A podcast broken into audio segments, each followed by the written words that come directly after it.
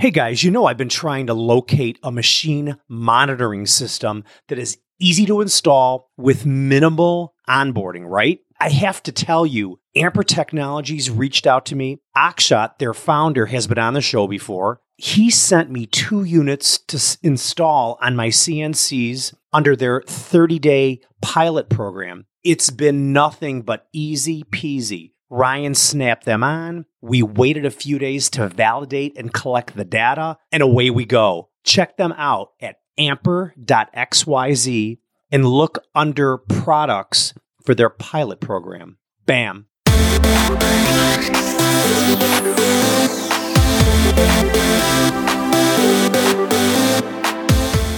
Welcome to Making Chips. We believe that manufacturing is challenging. But if you are connected to a community of leaders, like we have here today, you can elevate your skills, solve your problems, and grow your business. I'm your host, Jim Carr, and I'm joined by my co-host, Nick Goellner, and we're ready to have a great show. What's up, man? Hey, I'm glad to be back in the saddle again. I know you and Jason did a few episodes. I couldn't participate. Kind of felt a little left out, not too left out. I hope your feelings weren't too hurt. Not at all. I did not cry. Good. But it feels good to be here at our headquarters in Rockford. I love coming in and seeing the team. I'm pumped about our new sound system that we're going to get in a couple weeks. 2 weeks. We're going to be rocking this place out. It's going to be so much fun to get in here. And I'm not going to lie, we made a drink at the Boring Bar. Yes, we did. And brought it into the recording, so we are having cocktails while we're recording this. So, and it's Friday afternoon, so why not? At least it's just one. It is only one, just to loosen us up a little bit. Manufacturing is challenging. Sometimes it drives you to drink. Yeah. So I'm super excited to get into this episode because the gentleman that we have here today is going to explain what I think from my interpretation of it. It's a new way. It's a new spin on machine shops. It's a new idea, and I love new ideas. It is definitely new. It's not something you see every day. And I think successful people that differentiate themselves are the ones that get noticed and the ones that do become successful. So it's exciting to tell his story about where he plans on going with this new business model. But we're not going to tell it yet. Because we always start with some news. Some good news. Oh, my God. And then some industry news. So you have some good news you wanted to talk about. Let's hear it. Yeah, this week we finally got our AS 9100 certificate. We actually have the certificate from the registrar. Super excited. You know, I wrote a LinkedIn blog post about the experience because a lot of people think that it's just as easy as getting ISO 9001, and it was way harder. I'm telling you, it's like ISO on steroids. It's that difficult. So what was the main difference in terms of the difficulty, the challenge in getting the AS and the ISO? Sure. So there's a lot of things they want you to think about with risk. Risk in doing work with your vendors, risk in taking on jobs that might be a little too much for you, risk in making profit. So it's a lot of risk. They also talk about counterfeit, working with counterfeit people, getting counterfeit materials, traceability, accountability, profits, losses. Everything that you run a business is on steroids, and you have to have objective evidence to prove that you are doing all those things. Wow. It's really great. So more about like the material certs than ISO, would you say? Oh, you have to do a first article, document your first article inspection on every single operation you do for that part, whether or not your customer wants first article at all. Wow. So every part that we make, every dimension on that part is balloon tagged and it's put into our ERP system, which is ProShop. And when the machinist measures that dimension, he has to verify it to the first article inspection report in the ERP. Every dimension is verified. So you mentioned ProShop. So how does ProShop assist with this AS? AS 9100D. AS 9100D. It's an aerospace certification. So how did your ERP system help you achieve the certification? How's it going to help you now that you have tons of ways. Let's hear it. And I'll keep it brief. Okay, cool. But the big thing is the quality management system is housed in ProShop. And it's facilitated through ProShop, and it's all paperless. I'm telling you, years ago, when we had ISO, we must have had 10 binders with 10 reams of paper in it, and you were always going through and, you know, making copies. This is completely paperless. Everything that we showed the auditor was via a virtual screen. Wow. Just to show objective evidence. It was awesome. Well, good. And congratulations. Thanks. I'm very happy. I saw your post on LinkedIn. I saw the new little logo that you get with it. So congrats. Thanks. It'll open new doors for you. And that's one thing that's different. We don't make fly parts. You do not make flight critical parts? No, we don't. Yeah. We aerospace companies are actually our biggest customers, but we build fixtures for them to make fly parts. So we don't have to go through the things that you have to go through being in an aerospace machining shop. So we have parts that are on the International Space Station right now. That is so cool. Awesome. Isn't that cool? Yeah. So do you have any good industry news? Well, I know we were talking about it just before we hit the record button, and during my weekly production meeting with my team at Carr, I was saying, you know, the Institute for Supply Chain Management always comes out and talks about the last month, and manufacturing is on fire. They said that they haven't seen numbers like this since 1983. Do you remember 1983? Were you born? I was born in 1987. So when I was -4, he doesn't remember it. He doesn't remember it. No, I do remember 1983. I was a young man working in my dad's shop, very young, but an adult. And I do remember the ebbs and flows of recessionary times and good times. Even me, like even before I was in the family business, I remember like the look on my dad's face when we were in recessions versus when things were booming. It was stressed both times, but it's a different kind of stress. It is. Exactly. Totally. So yeah, manufacturing's on fire. I feel good. I don't know anybody, like we were talking earlier, I don't know anybody that's slow.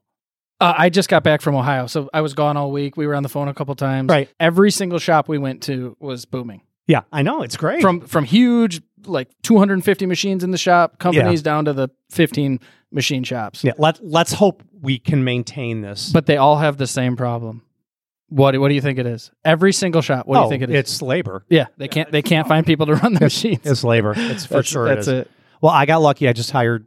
Well, I made an offer to a machinist last night, so you're that confident he's already hired. I know. Why wouldn't he? Yeah. The benefits are going to be better at Carr, right? I love it. Yeah. So no, it's all good, and things are rocking and rolling. So what did the news say? Because you printed out the report. I think actually you emailed it to me, right? Let me pull it up really quick. So. This is from NAM. So the Institute for Supply Management reported that manufacturing activity expanded at the fastest pace since December 1983. I know. I wasn't lying, man. Wow. With data solidly higher across the board, new orders and production expanded at the best rate since January 2004, and hiring grew at the swiftest clip since February 2018. I know. One of our guests today has something to do with folks getting hired, so we'll that'll be a little cliffhanger until we introduce him. Second point, yet manufacturers also note challenges with weather, supply chains, and rising costs. How much more is your steel cost than it used to be, Jim?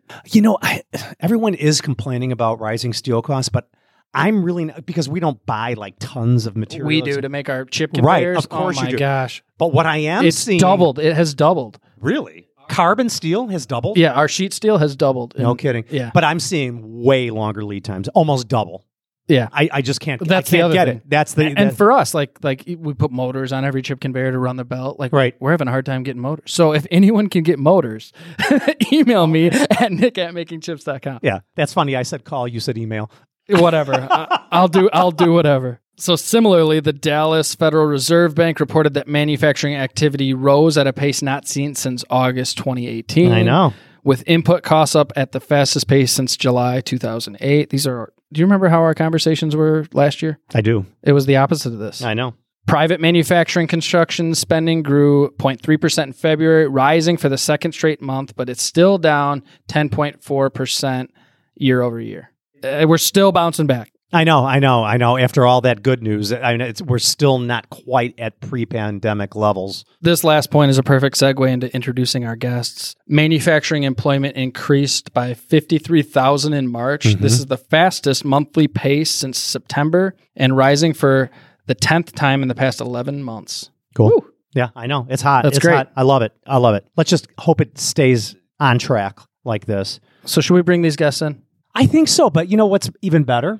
You and I don't have to intro them. We don't. No, we don't. We're going to have our agency director, Jessica Peterson, do the formal introductions because she's involved with them, she's working with them, and she's an awfully nice person as well. And she's got a voice for radio. I have to add that. So here we go. I don't know about that radio voice. However, I am so excited about today's guests. I've gotten to work with them each both in very different ways, which has been really fun. They both are really, really driven people who are focused on one specific mission, diversifying and growing the manufacturing workforce and growing into what it looks like to the new culture. So a little bit about them. One of our guests is actually looking to create a new way to diversify the manufacturing workforce. He focuses on breaking down the barriers to entry. He's been in manufacturing trades for years. He worked as a machinist, a shop manager, a scientific instrument maker. He taught trades classes, managed apprenticeship programs, everything under the sun. But now he started this amazing new mission that I'm so excited about. Our second guest is pretty familiar to most of our audience. He focuses on teaching manufacturing industry leaders how to hire the next generation of the manufacturing industry. Seems like they go together. Growing the awareness of the industry among our youth and at the forefront of training in the next generation of skilled manufacturing leaders. I'm so excited to introduce Justin Sherman from Equity Machine Works and Andrew Crowe. How are you guys doing? Doing great, Jessica. Thank you. Yes, welcome, guys. It's a pleasure to have you here. Andrew, welcome back, man. Yes. And Justin, good to have you here. And yeah. In sunny, warm Chicago. What do you know? Yeah, it was like 77 the second day that I came in. I know. Quite the change. Yeah, and then it just fell Seattle off the face area. Of the earth. So, nah, it's cold and rainy now. That's Chicago for you. Chicago wins. Yeah, baby. What's up, Drew? Last time I saw you, it was St. Louis. We had a good time, man. Yeah, where'd we eat? Bonefish. Was delicious. Oh, Bonefish awesome. Grill? Yeah. Yeah, that place is great. We had some smoky drinks. Yeah, shout out to Cam, man. What's up, dude? Yeah, Cameron. One of my sales guys was with us. We had a great night. Okay, so diversity in manufacturing. We're going to dig in here. The first time we heard about this from Justin, you called us, you reached out to us about the podcast. We listened to your story. You had so many interesting things to say. We were like, man, this guy's onto something. But at the end of the call, I looked at Jim and I said, what exactly do they do? The story was a little difficult to grasp. So what we want you to do right now, Justin, is tell us again and tell our audience, the metalworking nation out there, all those people across the entire U.S., what your business model, what was the brainchild in your head to bring this business model to fruition? You know, it was really what was really kind of like a coming to fruition of my life experiences kind of combining with my experiences throughout my career. So, you know, we mentioned kind of my come up in manufacturing, the teaching, you know, trades classes, the getting into managing the pre-apprenticeship program, getting a lot of insight into educational programs, as well as like how grant funding works, some of the limitations there, some of the barriers that some grants even create on their own, even in pursuit of eliminating those barriers. And really like what has come together is what, you know, I try to like think about as like a more holistic approach to kind of dealing with diversity in manufacturing because, and relating that to the skills gap that we all are very aware of. Yeah. We just talked about it in the news, right? As we're booming, it's an issue. Everyone's like, okay, how do I fill these machines with people who can run them? Because I got the work. And the skills gap was a problem during a recession, and now we're entering a boom. Okay, so let's stop there. Quick question. Why do we have the skills gap? Why don't young people want to get into this trade? And Andrew, I know you know the answer. Andrew's chopping at the bit. I know, and I know you can answer this question brilliantly, but I want to hear it from you, Justin. Why don't 18, 19, 20, 25-year-olds want to enter into a manufacturing career? They make good money. It's high tech. Why? So, you know, there's a few different things, right? The obvious one that we're all sort of aware of, the offshoring of manufacturing that happened, you know, like late 90s, early 2000s, tons of infrastructure lost. That infrastructure loss wasn't just within producing parts, but that was also within our educational systems and the ways that we train folks. Yeah, we don't have shop class anymore in most schools. Exactly. Aging workforce. There's people that will move from shop to shop, but like when you know this trade, you're staying in this trade. Mm-hmm. But when jobs are decreasing, well, the folks that have the skills are going to be the ones that are staying in. So we don't have new folks entering into the job. Yeah, let me add to that really quick. I found out from one of my customers, a big machine tool builder out of Michigan, they told me the average age of their employees is in the 60s. What? The average age. Wow. And then I found out later from a different customer who was referencing some report. I don't have it in front of me, but the average machinist is in the late 50s, early 60s. The average. So think about when people retire. Did you see my face? Yeah. Yeah. Yeah. It's crazy. Okay. So you listed what, 2 or 3 reasons. What else? So we've got that. So we've got a generational gap sort of issue, right? We're aware that there are definitely like communication gaps when it comes to speaking between generations. So that's certainly a piece. Sure. Like Jim saying, I'm going to call you. And I'm like, yeah, just email me. Yeah. Yeah. Text me. Send me a DM. My first day on the job was the first day that I had seen a CNC machine, right? We live in a consumer culture. Everybody kind of has a consumer understanding of like what it takes to make a product or what a product costs. But, you know, we don't really understand like, oh, if you are only ordering 20 of a part instead of, you know, 20,000, there's a huge cost difference. Big disparity. And the work that goes in. And so there's not a lot like, while manufacturing has been such a major like heart of, you know, American industry for so long, there's not really much of a connection to like common culture. And so we don't really know. And so yeah, it's like, it's not just a lack of desire, it's a lack of awareness. You know, I think we don't even know how what's in front of us got there. Do you think it's the parents? Do you think that's the parents of the kids of this generation that are not, they're not saying Steve, or they're not saying Andrew, or they're not saying Justin?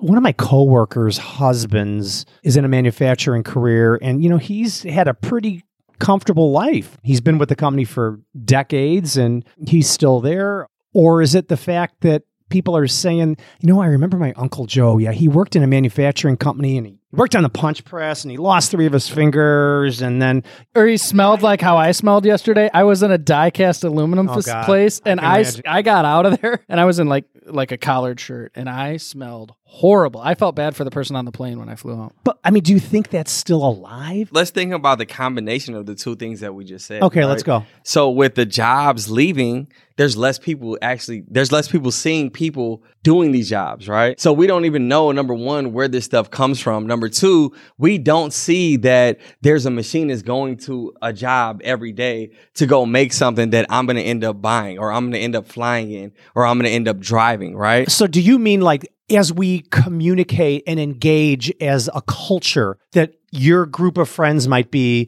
in marketing, she's a graphic artist, this one is an attorney, this one is doing banking, this one's doing financial. There's not anybody out there doing manufacturing. Yes, or at least vocally. And then there was a generation where everybody was doing manufacturing, right? Yeah, there was. The people that didn't have a choice to do anything else, but they wanted to make good money, went into manufacturing and they had the access to be able to do it. There were manufacturing companies and big warehouses on the corners almost everywhere that you would go down in the major cities, right? Yeah, absolutely. And so a guy could go who was illiterate or who maybe not be great at an actual school setting, and they could walk down the street and go become an apprentice, right? They can go join a union. They can go work for a McDonnell Douglas, which is Boeing now, and they could make a good living and elevate themselves, right? However, we don't see that and we don't have that access anymore. Everything went out to the suburbs or everything went overseas, right? So there was a generation where everybody had a dad or everybody had an uncle or everybody had grandpa that was in it and that made the money, right? And then when it went all overseas, there was less of a visual aspect. And then now that it's coming back, it's like, oh, machinist. Yeah, I remember Grandpa Joe was that. But like you said, he's missing 3 fingers. Yeah, like that's an outdated job in people's minds. Absolutely. But they don't understand that you walk into, you know, a machine shop and you see a DMG Mori or you see a Herco that looks like a spaceship or, you know, you're sitting at a Heidenhain control. The DMG Mori looks like an iPhone made a machine tool. Man, right. The way they designed the industrial design on the machine. And it's exactly what these kids are doing right now with virtual learning. All of our kids are on iPads now. All of our kids are right there on laptops. They're doing touchscreen every day. All of their work is right there digitally. They're used to doing these things. So it seamlessly integrates into what we're doing and where we're going. We're just not, we don't have people like us that are making it more visual. Increasing opportunities for exposure. Right. And then giving the access to say, hey, walk down this street and we'll take you. You know what I'm saying? Yeah. We have the machines here. It's close to you or it's on a bus line. It's somewhere where you can access where we are. And then you can actually walk this path of making that money and, you know, getting into this industry. But we've got to show the people, and we've got to give them a direct opportunity. Now that we kind of understand it, we've defined it. Almost. There's two more layers I want to add. But then I want to get into your business model and how you're going to utilize that issue into a business model. Yeah. So go ahead, Justin. So you started listing off some jobs, like maybe your environment, you know, you've got this person, this person, attorney, et cetera, right? All right. So that's a very kind of like middle class. Those are the folks that you're kind of surrounded by. Now, folks like Andrew and myself didn't have any of those folks like around us, right? Like that stuff was kind of like enigmatic. That was stuff that like people disconnected to us talked about. We didn't have intrinsic understanding about that. Interesting. I grew up in Everett, Washington. I don't know if that's a familiar kind of town to you, but that's where the biggest Boeing plant in existence was. Oh, that's Seattle. Yeah, well, it's north of Seattle. That area. Well, even growing up in that town, like so many of us dreamed about like working in Boeing. But again, my first day on the job was the first day I'd seen a CNC machine or really even like had opportunity to even like consider what manufacturing was.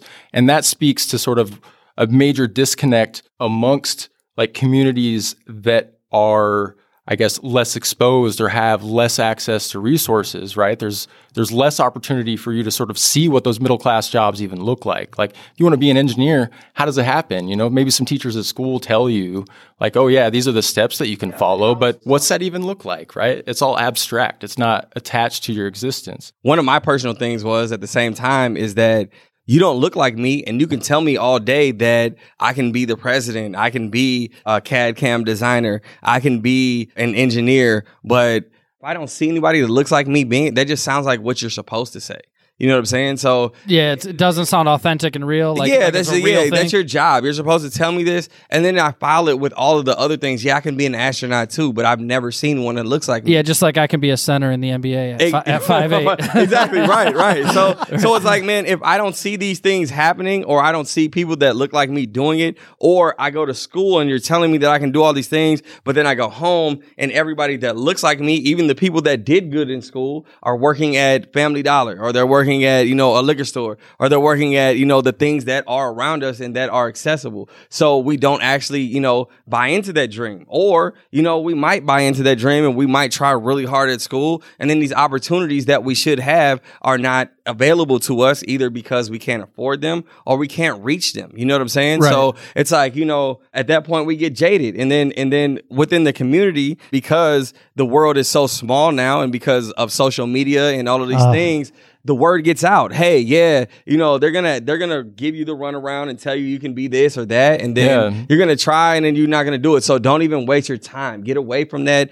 Don't even go into that industry. You're gonna set yourself up for failure. Right. And this is sort of the perfect lead-in to sort of like the last point when we're talking about the skills gap and how we're gonna really solve that like within today's context, which leads into diversity, because poverty and diversity are very intertwined, right? So, you know, a lot of like the worst stigmas that have come out about diverse populations are really sort of like born from poverty conditions and sort of behaviors that exist within poverty, and then get extrapolated to then be generalizing about entire communities that really just have lack of resources, lack of support systems, lack of opportunity, lack of exposure, right? I could grow up in Everett right next to the Boeing plant, drive by it every day as a teenager, dang near, and have no idea what it even looked like on the inside. And you didn't. You had no idea that happened, right? Yeah. So it sounds to me like manufacturing really needs a rebrand. Manufacturing needs to know how to communicate their brand. Yes. And just like when you first called us and you were telling us about, hey, I got this machine shop with a mission, and we loved everything you had to say. Like, your mission's like Drew's mission, right? So it's like, yeah, we believe this. Yeah. But we're trying to understand by the time you're done, like what exactly is that differentiator? And so when we're like a marketing agency at Making Chips, right? And we're for manufacturers. The name of our business is Making Chips. When that's the diagnosis, awesome mission, hard time communicating what it is. Yeah. Then the prescription is StoryBrand. That's right. So we're a certified StoryBrand agency, and Jess, who I'm going to bring in here in a second, is a certified StoryBrand consultant. So her job is to help you make a clear message that people can understand, so that when you speak about what you're passionate about, they're listening and they understand the value in it. So I'm going to bring Jess in here for a second and just have her explain a little bit about what StoryBrand is. Are we going to rebrand manufacturing? Jim, I'm pretty sure that's what you've been doing for the last 10 years, if I'm not mistaken. Serious? Well, we're trying. We're doing it in our own ways, yes. You really are. But I was actually just talking with Andrew earlier as well, and he said that he was listening in on your first episodes. Oh, and no. Yes. And you guys actually, he saw you guys and he knew these guys are going to do something because he saw you were doing something different. So rebranding manufacturing is kind of your thing, but it's no surprise. So immediately, as we just said, manufacturing needs a rebrand. Marketing is my thing. And as Nick told you guys, I'm a StoryBrand certified guide. So what happened was Justin came in and he was talking about all the cool stuff he was doing. And I was super excited. I think we both were. Our first chat lasted for at least an hour, right? That's about how long it was. I would say at least that long. Yeah. Usually that's how long it takes for me to stop talking. So it's... That's okay. I have the same problem. Justin can now explain what he does in under 5 minutes, and that's not due to anything changing within his business model. It's just by clarifying his message. And I think that's where people get confused with StoryBrand. They hear that and they're like, oh, that's this big business that's happening right now. But all it's doing is taking the information that you already know in your head and just putting it down to create a clear message. The main thing that I want you all to take away from StoryBrand from listening to this today is that you guys are the guide in your story, not the hero. The people that you interact with are the heroes. They're who you're setting up, and your messaging needs to say that. On top of that, it's always better to be clear than to be clever. And I think that was something that Justin had from the get-go. He never addressed fancy words and things like that. He said what it was. It was barriers to entry. That's what he's addressing. He's taking this holistic approach to his business, working with community programs, other manufacturers, even education and training. He's doing it in this huge way where he also gets to offer these people employment opportunities. And so to me, StoryBrand was the perfect fit because you kind of already knew what you did and you just needed a very concise way to show that. And specifically, you wanted to redo your website as well to showcase really what you do. And I think what we achieved through StoryBrand was that your message isn't specific to the people you're talking to anymore. Everyone reads that message and knows that you work with everyone. Right? Those are the people you work for. It's very clear on your website now, which we're about to launch. So excited for. By the time you guys listen to this podcast, it will be up. So go check it out. EquityMachine.works. So fun. But so tell me a little bit about that experience. How did you choose to come to Making Chips to help for this? Yeah. So, thinking about the business model that this is, but really, the business model sort of exists as a vehicle to serve, essentially. But, we were talking, just a few moments ago about some of the layers of complexity. I mean, that one conversation could last a couple of episodes, really, to just dig through all of it. And that was a problem that I was pretty consistently having is, I had this tendency to try to paint too detailed of a picture and not really be able to kind of see myself as much as I'd want to as I'm going through this, and really needed to figure out a way to make my messaging more concise so that it was quicker, more easily understood. I wasn't losing folks with too much nuance, particularly if it was too detached from their own experiences. And you really helped. And, working with other marketing groups is a challenge. I think, manufacturing, we're here at Making Chips. We're talking about rebranding manufacturing. Manufacturing has a diversity problem, but it also has a communication problem. If you go look at the websites for most manufacturing industries, they might have a landing page that's kind of poorly half. Totally. If they have a website. If they even have a website. If they don't have a website, they better hang it up. I would like everyone on this manufacturing podcast to know that I came from a web development agency before I was at Making Chips, and I do have some previous manufacturing experience, but it was night and day. And it's not that manufacturers don't value marketing, because they always have and they always will. It's just that there is this extreme disconnect where manufacturers aren't quite sure what they want or need, and it's vice versa. And I think that leads into manufacturing's rebranding as a problem, right? Mm-hmm. People don't see these places as tech-focused and clean, because when I think manufacturing, that's not what I thought either. Let's be honest, if you really want to take a manufacturing situation to the next level and reach manufacturers in the industry, this is the platform. this is where you go. There's a lot of marketers that have been popping up that have no idea about actual manufacturing. They have no idea about industrial anything. So they'll come and they'll give you those cookie cutter same, you know, products that they're selling everybody else that might work other places. What's your call to action? Right. But here, if you remember, really I told you that story, Drew, about the lath. Yes, the lath. Yeah. Bro. So I had a marketing agency. I got to hear that story earlier. Yeah, you need to start using the keyword lath for the work holding that you make, because a lot of people are searching lath, and I was like, what are you talking? Man, and there's what an is a lath? Yes. She meant to say lathe, right? And I make like milling machine fixtures, so that was my aha moment, right? And we're running into that, right? And the manufacturing industry, I feel like, has been being approached by marketers that are not manufacturing focused, right? Marketers or guys like you that come from the industry, you know, years and generations of it. So you understand the industry and you could say, hey, this is who you need to reach. This is going to give you the best return. That's the difference, right? That Making Chips brand. Equity Machine Works. Are you a machine shop? Yes, and. Okay. Yes, and. Okay. Not yes and no. So tell me what's different about your shop than maybe a car, machine, and tool, because it's this machine shop with a mission. Just to get straight, this is what you and Jessica have already worked on as far as messaging?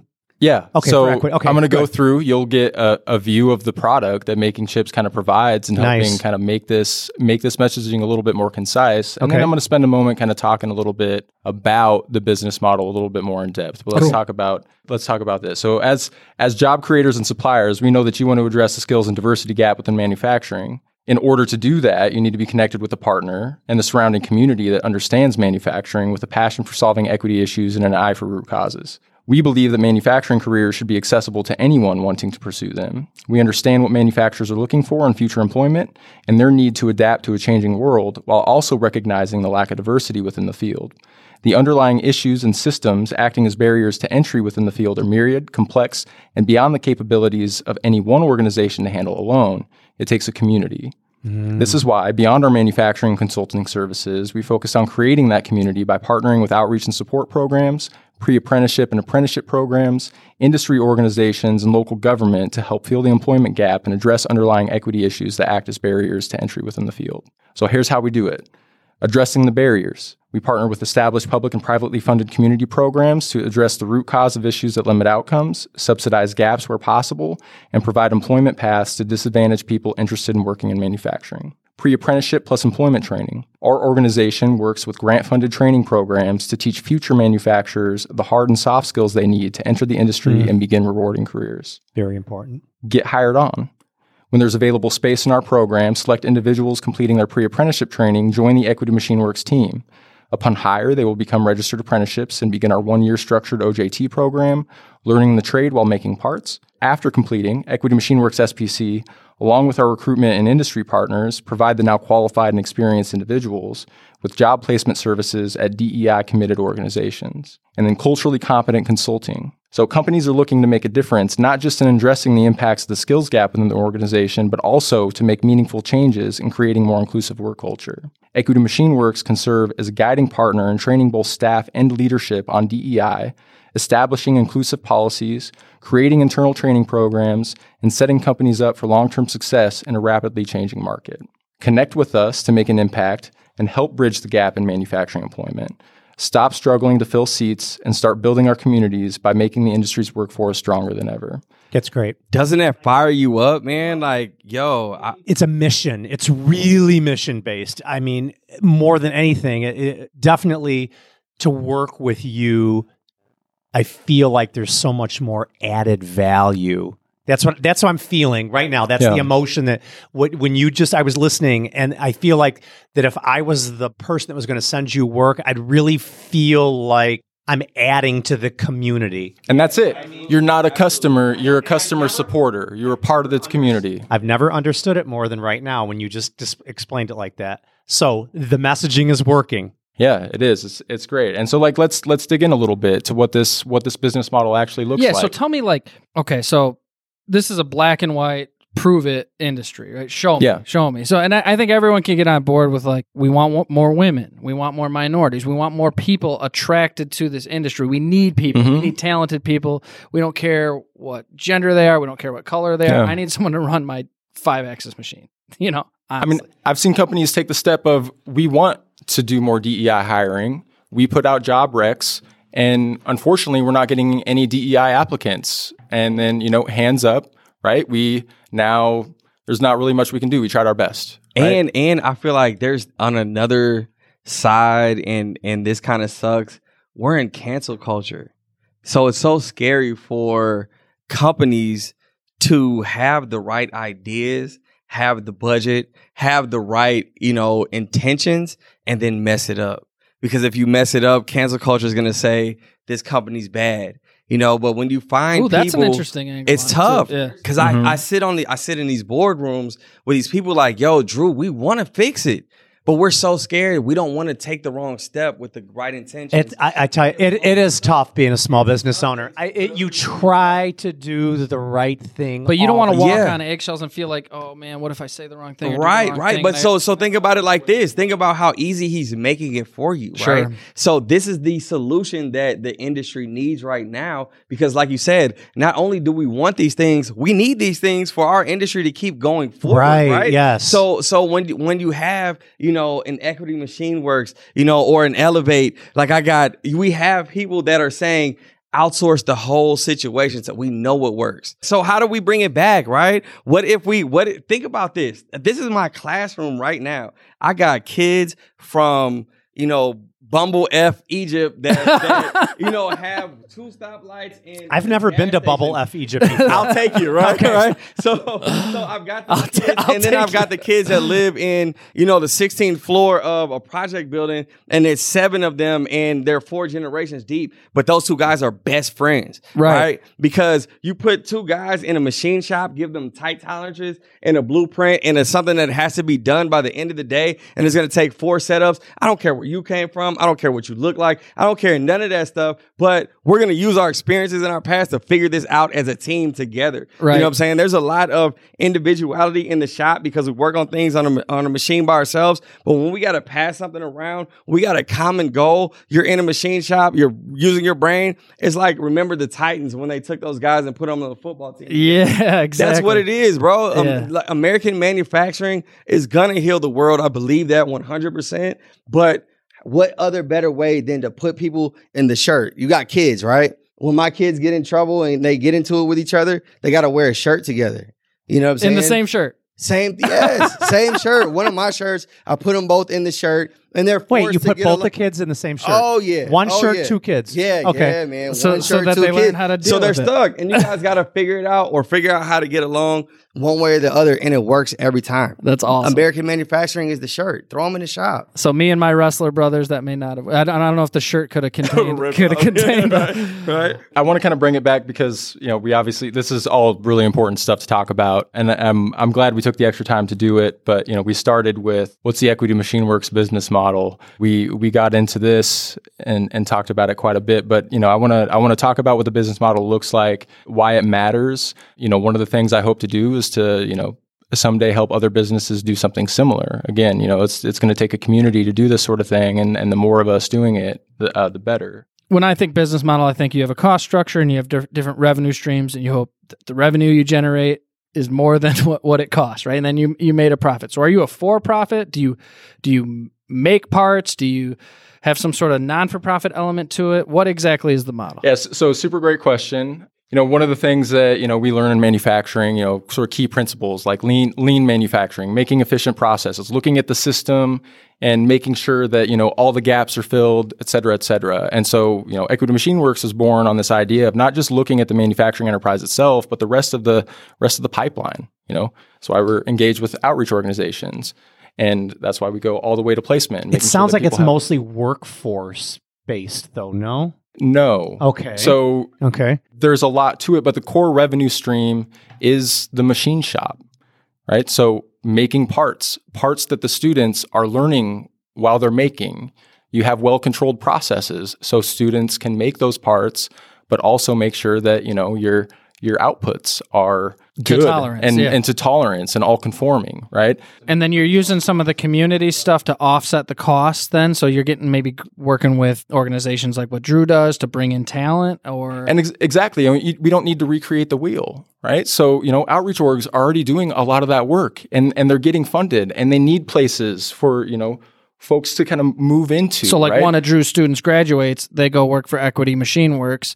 The customer of Equity Machine Works is a company that's going to value who's making the part. Oh, yeah, absolutely. Exactly. Oh, yeah. I get it now. Yeah. And it's mostly going to be your big major OEMs that are going to want to do that. I don't know. I'm thinking your business model, and I'm thinking who's going to be your customer base. Is that what you're thinking? Yeah, so, a larger OEM as a customer is going to be generally more attractive. Brands, the major brands are going to be interested. They'll be able to, you know, provide sustainable work, you know, low to mid complexity, so that we can kind of, you know, stick with that, you know, eventually, like down the line, as you know, our workforce becomes more skilled, you know, there's definitely intent to get into more like explorative, like high complexity prototyping work. But you know, that low to mid complexity stuff is good to focus on. Get your processes kind of put together, and you know, the money that you're making from making those parts supports the programs, supports the subsidized services. Because again, grant funded programs aren't sustainable, right? A lot of the programs that you know I was a part of, like the pre-apprenticeship programs, the grants were cohort based.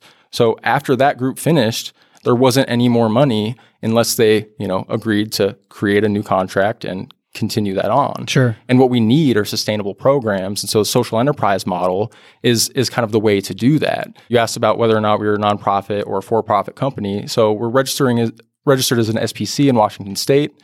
That is a social purpose corporation that provides certain legal status, sort of attached, you know, it's kind of directors and fiduciary responsibility in relation to pursuit of the core mission, but also, you know, we have intent to become a majority employee-owned organization because wealth-building opportunities for folks coming out of poverty are really limited. And so this is going to be sort of a way to do that, but also show other organizations, whether that might be a startup that's looking to do something similar in a different industry, or maybe that's an existing business that's looking to just change the way they do things because they see this as a great way to kind of integrate into the community, become supportive, because in a system like this, literally everybody wins and you can build a profitable organization and still do all this work as well. This is personal, isn't it, Justin? This mission you're on. I think it is. I'm feeling it is, and I feel it's your passion. I think that you want to do it because it's personal. Yeah, it is. And so, you know, tell me about that. I guess, you know, that's an interesting background. I think, you know, I need a lot more of your time to really get into like all of the reasons, but you know, it is personal to me. I mean, growing up, you know, in an environment where, you know, I talked about like not even really knowing about manufacturing, right? Like, you know, how do you become an engineer? How do you become a doctor, right? We have these like high aspirations to like do these things, but you know, when we're kids and we're saying that stuff, we don't even really know what that means. Particularly if you don't have good examples of that, like in your surroundings, right? And moving up, getting into trade teaching, particularly the pre-apprenticeship side. So the pre-apprenticeship program was targeting dislocated workers and out-of-school youth, right? So vulnerable populations and that additional exposure to not just the stuff that I had within my own life, but seeing what was really a very diverse group who had a bunch of differences. You know, some folks coming in with graduate degrees, literally, that were dislocated workers, and some folks that, you know, maybe had dropped out of school in second grade. And seeing the challenges that each of them faced individually and recognizing that there are so many barriers that like so many programs don't really do a great job of addressing, and grant programs being unsustainable and oftentimes inefficient. So your business takes all these inefficiencies, all those that you listed, and you make it easier for the grant to do what the grant was meant to do? Essentially. So there will be services that we're subsidizing on our own, but this is, again, the community thing. Not any, like no one organization can do it all, and we're not trying to. It's connecting everybody. So filling in all those gaps. Exactly, sure. Right? So take out your lean, your Kaizen mind, like jump into it, you know, find out like, all right, look at the system overall, where are the gaps, and let's find solutions. And there's already solution providers out there. Build the community, right? And anybody can be a part of that community and anybody can do the same thing. And then, you know, getting the hireable skills, making sure that we're working with DEI committed organizations, getting placement out there, skills gap, huge issue, creates a lot of opportunity for folks, right? And so now we're creating a ton of opportunity, increasing diversification within the manufacturing industry, helping shift culture, create more understanding, getting commitments from, you know, customer supporters who want a hiring stream, because, I mean, truth is, we're all going to need folks to hire, and it's really hard out there to find folks. And so, you know, we're all desperate and we're trying to do stuff, and, you know, we'll brag like Jim when we find a machinist to hire, you know, it's pretty exciting. It is. Especially when they stay too, right? Yeah, they do. Right? They do. Exactly. Cause I must be doing something right if they're staying, right? Yes. Cause a lot of places have that issue where they say, you know, we're bringing people in, they're staying for 90 days, they're getting trained, they're getting some checks, and then they're gone, you know, and that is part of why what Equity Machine Works is doing is so important, because it costs a lot to have these people here for 90 days. Oh my God. You know what I'm saying? The onboarding process. Onboarding and then firing and then onboarding again, finding somebody else, right? You know what? It's tiring too. It's exhausting. Yes. It takes a lot of energy. Yeah. Absolutely. So circling it back to messaging so that, you know, we can kind of get back on track. I think, you know, this is really, you know, we talked about a lot of ideas here, and there's a lot of complexity, a lot of depth. It's a very complex thing. We could probably easily spend just like 10 episodes just digging through absolutely everything. But, you know, this is something that, again, you know, Making Chips help provide a lot of value to Equity Machine Works and developing a more concise message, which, you know, y'all heard it earlier, but we kind of jumped into a lot more serious and in-depth conversation. But it was really great to work with them in the sense that, you know, they're in manufacturing, they understand it, they understand the audience. Jessica is fabulous. She gets all of what we're doing here with Equity Machine Works and so much more, and has been a great help in pulling this all together for us. And so, you know, I'm excited to see the new website, man. I'm excited to see everything you just talked about on the page, on the screen. Because I remember looking, even after we talked, looking at the site that you had before, and it was like, man, that guy's awesome. I still don't really get the model. Yeah.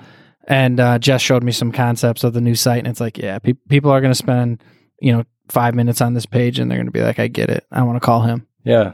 Yeah, thank you. Thank you so much. You're welcome. Y'all have been great. Yeah. And, you know, Andrew, like, clearly, you know, he had his Making It Chips episode before. I mean, this was, you know, a huge thing working with y'all for bringing some exposure to what he's been doing. Y'all were how I got exposed to Andrew. And then... Yeah, it's cool that you guys became friends. That's what we're about. Oh, I love it. Just like you're about a community. Wow. We're a slightly different community, but they overlap. I was like, I need to connect with that guy someday, but I was like, you know, I need to wait until like more's together. You know, I don't want him to like...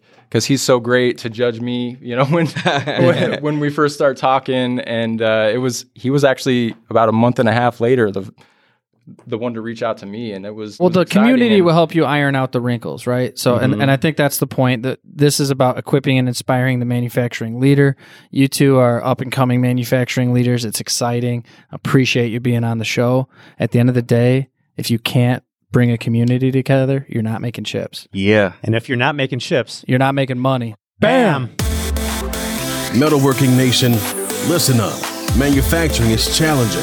You need to think differently. The day-to-day whirlwind of urgencies, the pressure to grow, customer demands, workforce development, new machine tools and robots, the list goes on and on. It is possible to stay ahead of the game of manufacturing, but you can't do it alone.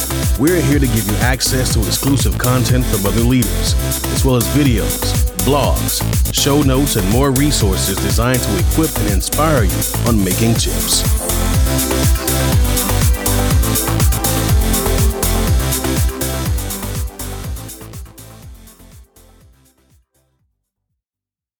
Did you think we were cool when you met us? Okay, to be clear, I always thought you were cool. I had to get it. You said the right answer.